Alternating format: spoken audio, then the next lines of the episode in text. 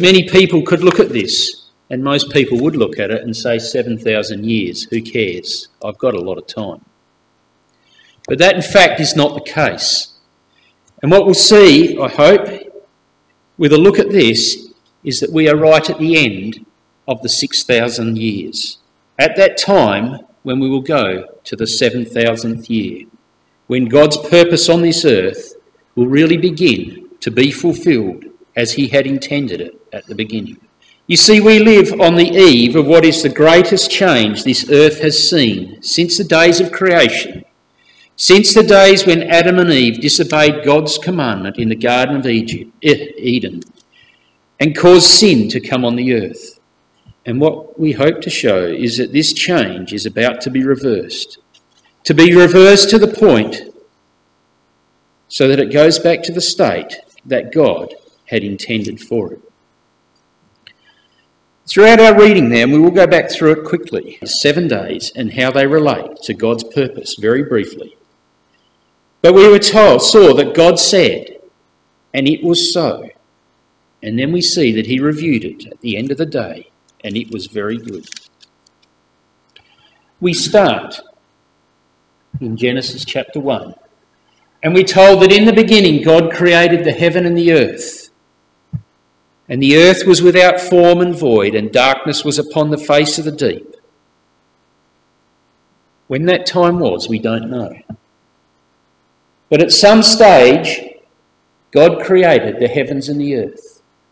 Darkness was upon the face of the deep. There was no light to illuminate the, th- the, the earth.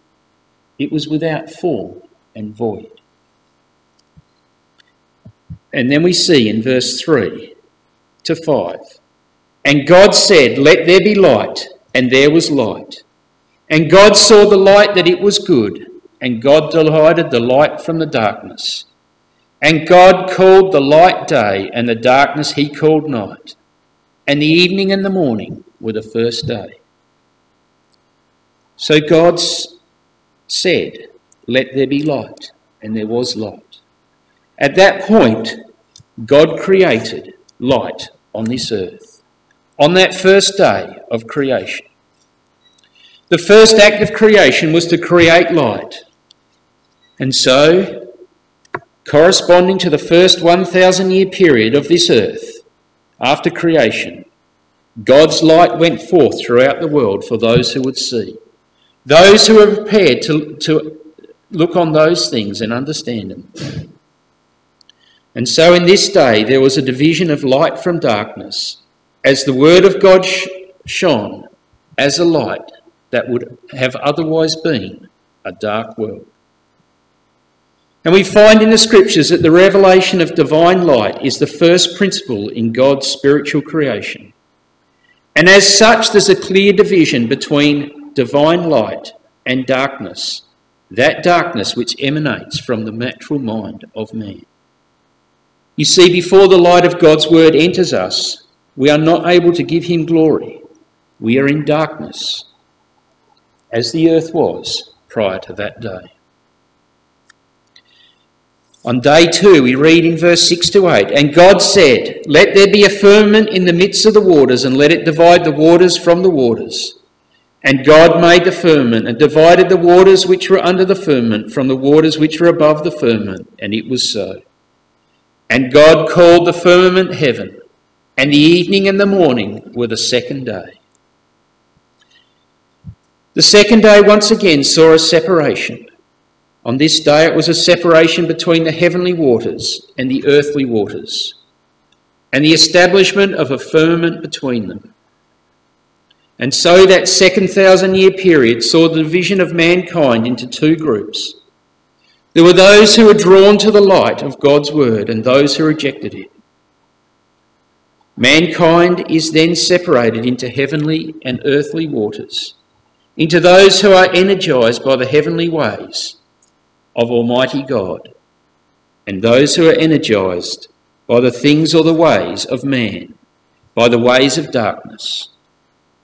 It's a, a, division between those who look to God for direction and those who are guided only by the natural thinking of man. And we have this highlighted in that second 1,000 year period with the flood.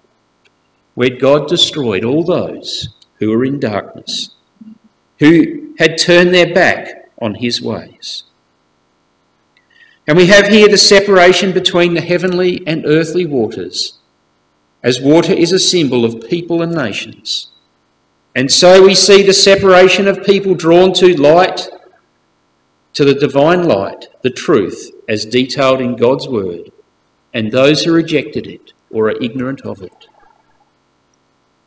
On the third day, we have the creation of the earth and the sea. In verses 9 to 13, and God said, Let the waters under the heavens be gathered, under the heaven be gathered together unto one place, and let the dry land appear. And it was so. And God called the earth, uh, the dry land earth, and the gathering together of the waters called he the seas. And God saw that it was good. And God said, Let the earth bring forth grass and herb yielding seed, and the fruit tree yielding fruit after his kind whose seed is in itself upon the earth, and it was so. And the earth brought forth grass and herb yielding seed after his kind, and the tree yielding fruit, whose seed is in itself after his kind. And God saw that it was good. And once again, the evening and the morning were the third day. So we find that the waters that covered the earth were gathered together, which had previously covered the earth. They were gathered together so that there was the dry land appeared. And for the first time, life appeared on the earth. And during this third 1,000 year period, the nations were divided between Jew, the land, and Gentile, the sea. And Israel as a nation appeared during this period of history. And it was Israel who God chose to set apart from the sea of nations, the nation that was meant to give him glory and be his people. But we know through history that he turned his back on it. On the fourth day, we have the sun, moon, and stars set in their places. Verses 14 to 19. And God said, Let there be lights in the firmament of heaven to divide the day from the night and let there be, them be for so, signs and for seasons and for days and years. And let them be for lights in the firmament of the heaven to give light upon the earth. And it was so. And God made two great lights, the greater light to rule the day and the lesser light to rule the night. He made the stars also. And God set them in the firmament of the heaven to give light upon the earth and to rule over the day and over the night, and to divide the light from the darkness. And God saw that it was good. And the evening and the morning were the fourth day. So we find that on this day the earth came under the direct influence of the sun, as the clouds that had formed on day two still shrouded the earth. And on the fourth day this was dispelled, and the earth saw the sun by day and the moon and stars by night. And so it was in the fourth 1,000 year period that the Lord Jesus Christ, the light of the world, appeared. As the light of the sun and the moon was shed forth on the fourth day of the entire earth, so has the light of God's word been sent into all the earth through the preaching of the gospel since the time of the Lord Jesus Christ. Because prior to this it was shrouded in that only the Jew was exposed to these things and very few Gentiles. But with the advent of Christ, the sun and the true believers, the moon, has gone forth to all the world, and all the world since this time has had the opportunity to receive the word of truth. And so the Lord Jesus Christ appeared, and as the Son of God and the light of the world. And from this time forward, all mankind had the opportunity and should have become attuned and regulated with the teaching of the Son of Righteousness, the Lord Jesus Christ. On day five, we have and God said, Let the waters bring forth abundantly the moving creature that hath life, and fowl that may fly above the earth in the open firmament of heaven. And God created great whales and every living creature that moveth, which the waters bring forth abundantly after their kind and every winged fowl after his kind. And God saw that it was good. And God blessed them, saying, Be fruitful and multiply, and fill the waters in the seas, and let fowl multiply in the earth, and the evening and the morning were the fifth day. And so on this day the sea began to swarm with life, and the fowls of the air were also created. In Scripture, animal life represents the Gentiles or non Jews, and it was during the fifth 1,000 year period that the gospel was extended to the Gentiles. The number five also represents grace.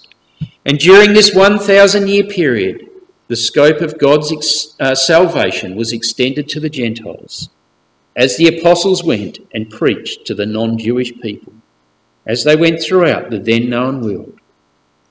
And so, in this 1,000 year period, the Gentiles were brought into God's plan of redemption. And so, the sea life and the birds represented the extension of the gospel message to the Gentiles, as occurred when the apostles took the word of God to the then known world. On the sixth day, we read that God said, Let the earth bring forth the living creature after his kind, cattle and creeping thing, and beast of the field after his kind, and it was so. And God made the beast of the earth after his kind, and cattle after their kind, and everything that creepeth on, upon the earth after his kind. And God saw that it was good. And God said, Let us make man in our image, after our likeness, and let them have dominion over the fish of the sea, and over the fowl of the air, and over the cattle, and over all the earth, and over every creeping thing that creepeth upon the earth. So God created man in his own image. In the image of God created he him. Male and female created he them. And so on this sixth day, God made the beasts of the field after his kind the cattle after their kind, and man in the image and likeness of God. And it was the climax of the events of that creation week, with man being made in the image of God. And we find that after man, God formed woman, the, formed the woman, who we're told, and we're told that the man and the woman were to have dominion. And at the end of the sixth day, it saw the marriage between Adam and Eve, the two who were created, and for them to be united as one, and to exercise dominion over the lower creation. And in this final day of creation is shown the intention of God at the completion of the 6,000 year period to join Christ and his saints as one, who will have dominion over the mortal population of the earth, just as Adam was given dominion over all the creation. Man was, at that time, and still is only to have dominion over the lower creation. There is no God given dominion over fellow man, nor was dominion given over that which was above him. You see, while man today might think he can make the rules, what man needs to realise is that he is still subject to God and the laws and principles that God has established. It is God's law man is subject to, whether man cares to admit it or not. And so at the end of the sixth 1,000 year period, Christ and the redeemed saints will be, become united together, so fulfilling the type, as is shown, of Adam and Eve. Christ and his immortalised brethren will then have dominion over the whole earth. If you'll turn over, please, to Isaiah 45 and verse 18. We have a statement there made by Almighty God of his purpose with this earth. The purpose that we may wonder about today, if we were to look at what's going on out there, when you hear about some of the things that man is inventing. He says in Isaiah 45, verse 18, for thus saith the Lord that created the heavens, God himself that formed the earth and made it. He hath established it. He created it not in vain. He formed it to be inhabited. I am the Lord, and there is none else. God formed the earth to be inhabited. And that is what God intends to do with this earth. God intends to return it to that state in which He intended, where all will be done to His glory, where all that inhabit it will give him glory. If you turn over the page, sorry, back in Genesis chapter 1, or Genesis chapter 2, actually, verses 1 to 3, we have the words of, the set, of day 7. And in Genesis chapter 2, verses 1 to 3, we read, Thus the heavens and the earth were finished, and all the host of them. And on the seventh day God ended his work which he had made, and rested on the seventh day from all his works which he had made. And God blessed the seventh day and sanctified it, because that in it he had rested from all his work which God created and made. And so on the seventh day, we find that God ceased from his work of creating. It's not that God rested. God has no need of rest. And on this day, he ceased from his work as it was created. The rest continued until sin brought it to an end. And the seventh 1,000 year period will introduce a rest that will reverse the effects of sin, and there will be a rest restored to the earth, to where the work of God commenced, making the work of God at that time complete. And during this 1,000 year period, there will be a general rest from the sinful works of flesh, and the era, will be set apart to Almighty God and will ultimately continue beyond that for eternity. The Elohim or angels on this day rested because their labours were complete. And during this time there will be peace and tranquility on earth as it replaces the evil which is characteristic of this age when compared with the ways of Almighty God. The heavens will truly, at the end of this time, declare the glory of God and the firmament will show forth his handiwork. So, having very briefly outlined God's 7,000 year plan with this earth, the question is how will this affect you? And how should it affect you? We saw that as on day five the gospel went forth to the Gentiles or to the non Jews, and with this we are all have a responsibility to God. And depending on what we choose to decide, the outcome for each of us varies accordingly. You see, throughout the creation week, we had division, didn't we? On day one, we had light from darkness. On day two, we had the waters divided. Earth and heavenly waters were divided. On day three, waters and the dry land, a division. On day four, day and night, a division.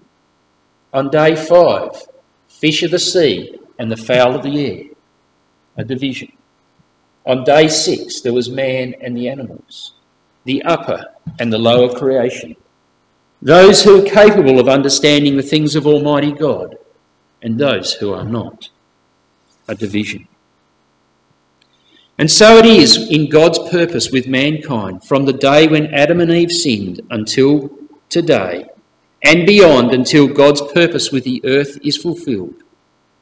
And so it is his purpose to, to divide between light and dark, to, between those who are willing to follow his ways and those who are not. This division continues the whole way through Scripture. And the Apostle Paul, in 2 Corinthians 6, verse 14 to 18, picks this up where he says, Be ye not unequally yoked together with unbelievers. For what fellowship hath righteousness with unrighteousness? And what communion hath light with darkness? And what concord hath Christ with Belial? Or what part hath he that believeth with an infidel? And what agreement hath the temple of God with idols? For ye are the temple of the living God. As God hath said, I will dwell in them and walk in them, and I will be their God, and they shall be my people. And he says, Wherefore come out from among them, and be ye separate, saith the Lord, and touch not the unclean thing, and I will receive you. And I will be a father unto you, and ye shall be my sons and daughters, saith the Almighty God. We have here very clear advice for those who will read. There's a division, isn't there, like we had in creation? A division between the believer and the unbeliever, between those who are righteous and those who are unrighteous, between light, those who know God's word, and darkness, between those who worship God correctly and those who worship idols, those who follow Christ and those who follow Belial. It's clear that there's a division between right and wrong, and this is something that should affect each of us. There's no blurring of the distinction. The choice is, as we would put it, to be in one camp or the other, one side of the fence or the other, as we would say. There's no in between, no walking along the barbed wire on the top. We can either be in the light of God's word or in the darkness of the world. And that results from an absence of the word of God. The divisions we have there. Verse 14, light and darkness. Once again, righteousness and unrighteousness. Verse 15, Christ and Belial. He that believeth and the infidel, and those who are part of the temple of God, and those who are idols, or worship idols. There's a clear division in each case made between the things of Almighty God and the ways of man. The ways of man that are not pleasing to Almighty God. We have the light, or the Word of God. That which is according to the, those ways, and we have uh, God's ways, and we have darkness which is opposed to what God requires. Psalm 119, verse 105. Speaking of the word of God, it says, Thy word is a lamp unto my feet and a light unto my path. So the word of God is that which is, is, is described as light. It's that which is able to guide us in the ways that God would have us to go, that He's well pleased with. And without this light, we are in darkness. And for those in darkness, there is no hope. You know, it's an irony, isn't it? And I've said this before that the world talks about what is called the Dark Ages. And it was a time when the Word of God, the Bible, was suppressed by those who preferred and still do prefer darkness, by those who fell into the category of the unrighteous, who preferred idols, many of them, than to worship the true and living God. It was dark because the reading of the Word of God was suppressed, and hence there was no shining light to be a light unto our feet and a lamp to our path. There was no light, as it were, to illuminate the world. The world as a whole was in darkness. It was unrighteous. It followed Belial and it worshipped idols. And if you want to have a look and see who did this, it's a sad fact that it's the church that is based in Rome, that hid the word of God from men and women, so that the world was in the dark ages. Because God alone is the source of light. He is the source of all light, not only natural light, but also spiritual light. And today his word is recorded in the Bible. If we are to be affected by God's plan, we need to understand the words of the Scripture so that we are in light. In 1 John 1, verse 5, we're told, This then is the message which we have heard of him and declare unto you, that God is light, and in him is no darkness at all. And as we've said, today this light is in his word, as recorded in the Bible. And those who will do the things of Almighty God can shine forth in light and expel the darkness. Those who are in the light have the hope of the Bible, which God holds out to those who trust in Him and follow His ways. In 1 Peter 2, verse 9, speaking of the believers, the Apostle Peter says, Ye are a chosen generation, a royal priesthood, a holy nation, a peculiar people that ye should show forth the praises of him who hath called you out of darkness into his marvellous light. Those who'll take hold of the word of God will go from darkness, a darkness that offers no hope, to be in the light of the hope of the scriptures, the hope of eternal life on this earth as part of the kingdom that God will establish.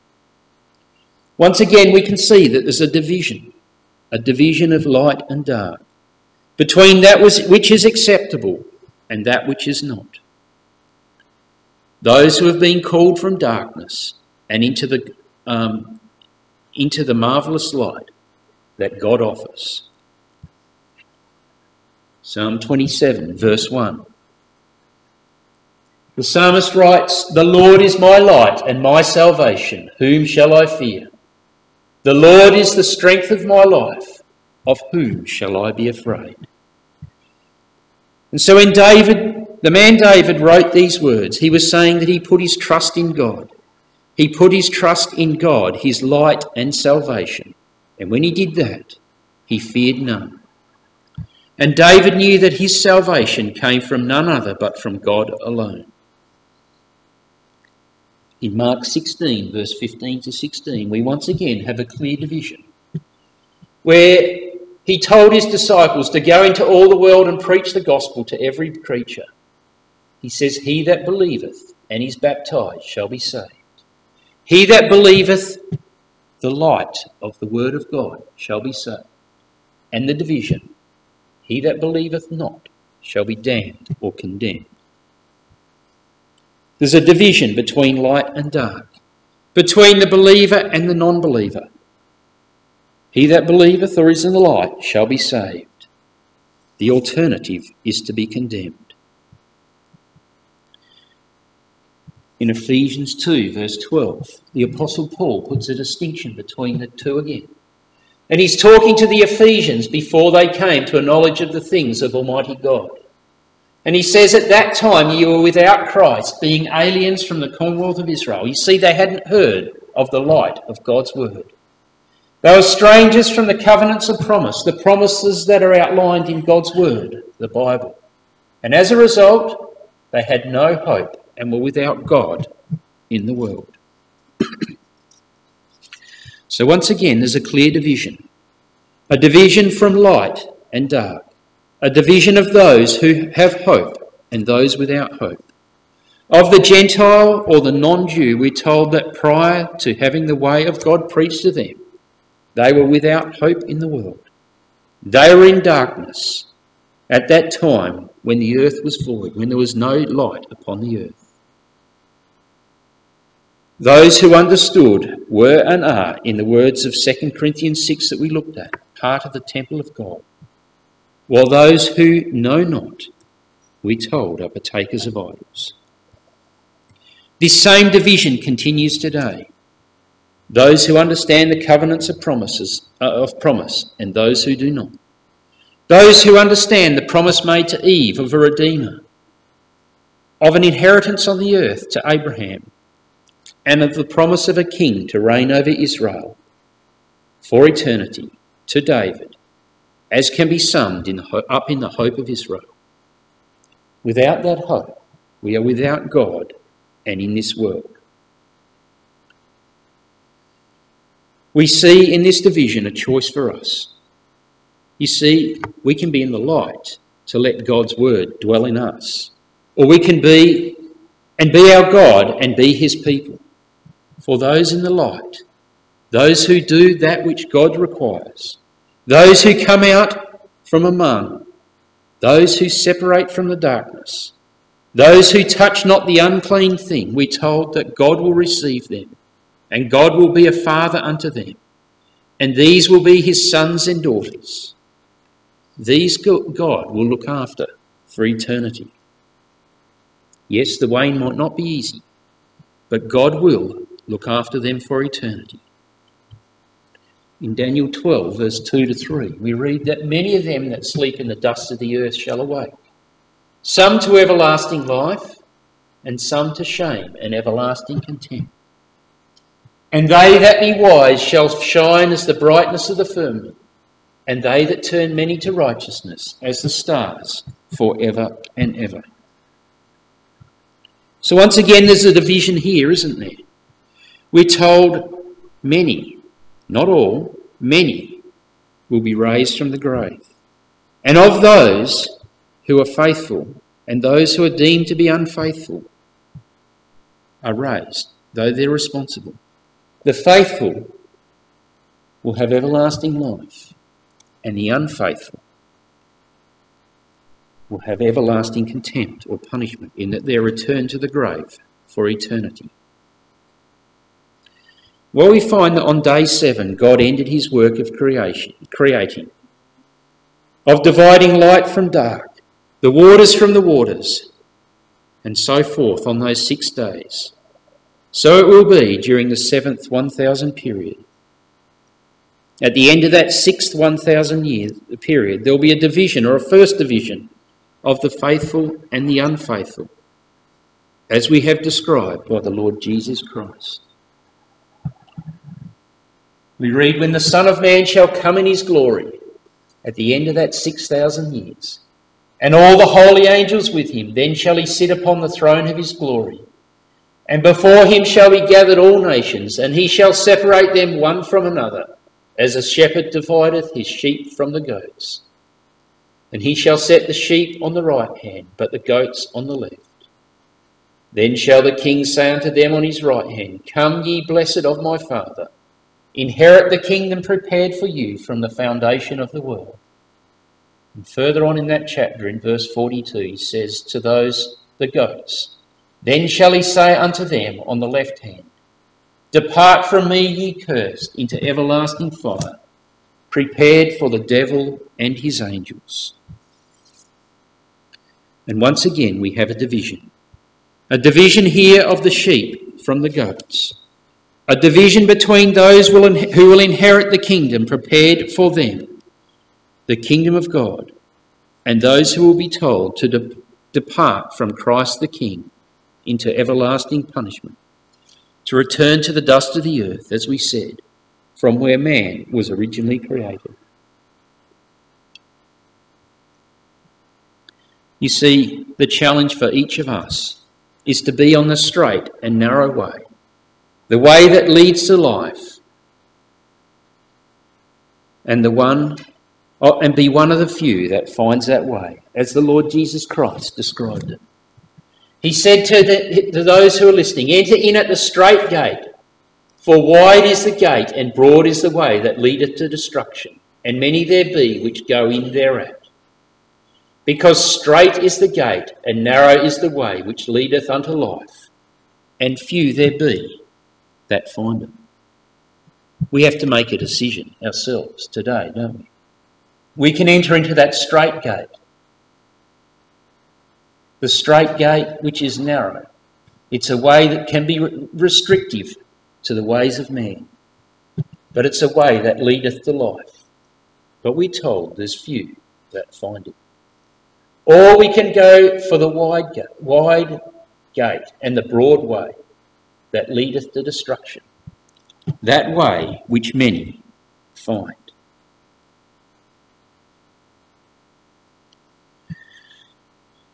It's a decision that we have to make. And the decision we make today will affect us for eternity, one way or another in Matthew 7, verse 21 to 23, we're told, Not every one that saith unto me, Lord, Lord, shall enter into the kingdom of heaven, but he that doeth the will of my Father which is in heaven. Many will say to me in that day, Lord, Lord, have we not prophesied in thy name, and in thy name have cast out devils, and in thy name done many wonderful works? Then will I profess unto them, I never knew you. Depart from me, ye that work iniquity. Only those who do the will of God, who is in heaven, will enter into this kingdom that God will establish. We're told that many will say they have done works in the name of the Lord, but they will be rejected as they have not done the will of the Father who is in heaven. You see, once again, it's a division, isn't it? And we need to make a, de- a decision between doing the will of God and that which suits ourselves. You see, one is a wide path that leads to destruction, while the other is a narrow path that leads to life. A path that leads to life that we are required to follow in the way of God as he has left for us to, in his scriptures. Those who enter in through the narrow path will enter into that which leads to life, eternal life on this earth. The dividing of the sheep from the goats will lead to the seventh 1,000 year period. At the end of that time, it will culminate in a time when there will be no more darkness. It will be a time when the light of God will shine continually, when the way of man is done away with, when sin and death are no more, and the glory of God will fill the earth to the exclusion of all else. Isaiah 11, verse 9. We're told, They shall not hurt nor destroy in all my holy mountain. For the earth shall be full of the knowledge of the Lord as the waters cover the sea. They shall not hurt nor destroy. For the earth shall be full of the knowledge of the Lord as the waters cover the sea. That's the condition that has to exist for there to be no hurt nor destruction on this earth. It'll be a time when the earth will be filled with the glory of God, when the way of man is no longer, sin and death are no more, and men for eternity will do that which leads to peace. There will be glory to God on earth and peace and goodwill toward men, as the angels expressed at the birth of the Lord Jesus Christ. Luke 2, verse 14, where the angels said, Glory to God in the highest, and on earth peace, goodwill toward men. As with the order expressed here, so is the order in which this will occur. When there's glory given to God, then there can be peace on earth. And only then will there be peace on earth and true goodwill toward all men. And this will occur ultimately at the end of that seventh 1,000 year period, when those who remain will give glory to God, and those who are not prepared to will have been returned to the grave, returned to the dust of the earth for eternity. At this time, the effects of sin and death will be done away with, and conditions on the earth will change, so that ultimately there will be no more death.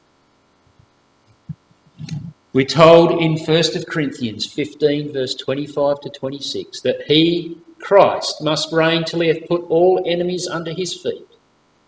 And the last enemy that shall be destroyed is death. And this is the time when all will be accomplished. A true rest will come over the earth, and the situation will change to that spoken of in Revelation 21, verse 4 where we told that God shall wipe away all tears from their eyes. There shall be no more death, neither sorrow nor crying. Neither shall there be any more pain, for the former things are passed away. Ladies and gentlemen, how will this affect you? It's a decision you have to make today to be on that straight and narrow path that can lead to that, to that time when God will be all in all, and his glory will fill this earth as the waters do the sea. When those things that trouble us today will be the former things, because they have passed away. Or we can be part of those who are in darkness, who will return to the grave for eternity, never to see the light again. And so at the end of the seventh 1,000 year and beyond, there will be no more pain and sorrow. That which afflicts us today will be no more. Such, however, is only for those today who are willing to divide between good and evil, between light and dark. You owe it to yourself, ladies and gentlemen, to look into these things of, of the Scriptures, to see how they will affect you, to see what decision you will make, how you will divide the Word of God. To those who are prepared to do so, God offers us the world, the literal earth on which we stand for eternity. We urge you to look into these things while there is still time, because the end of that 6,000th year is very close to coming to an end, when the Lord Jesus Christ will return to establish his kingdom on this earth.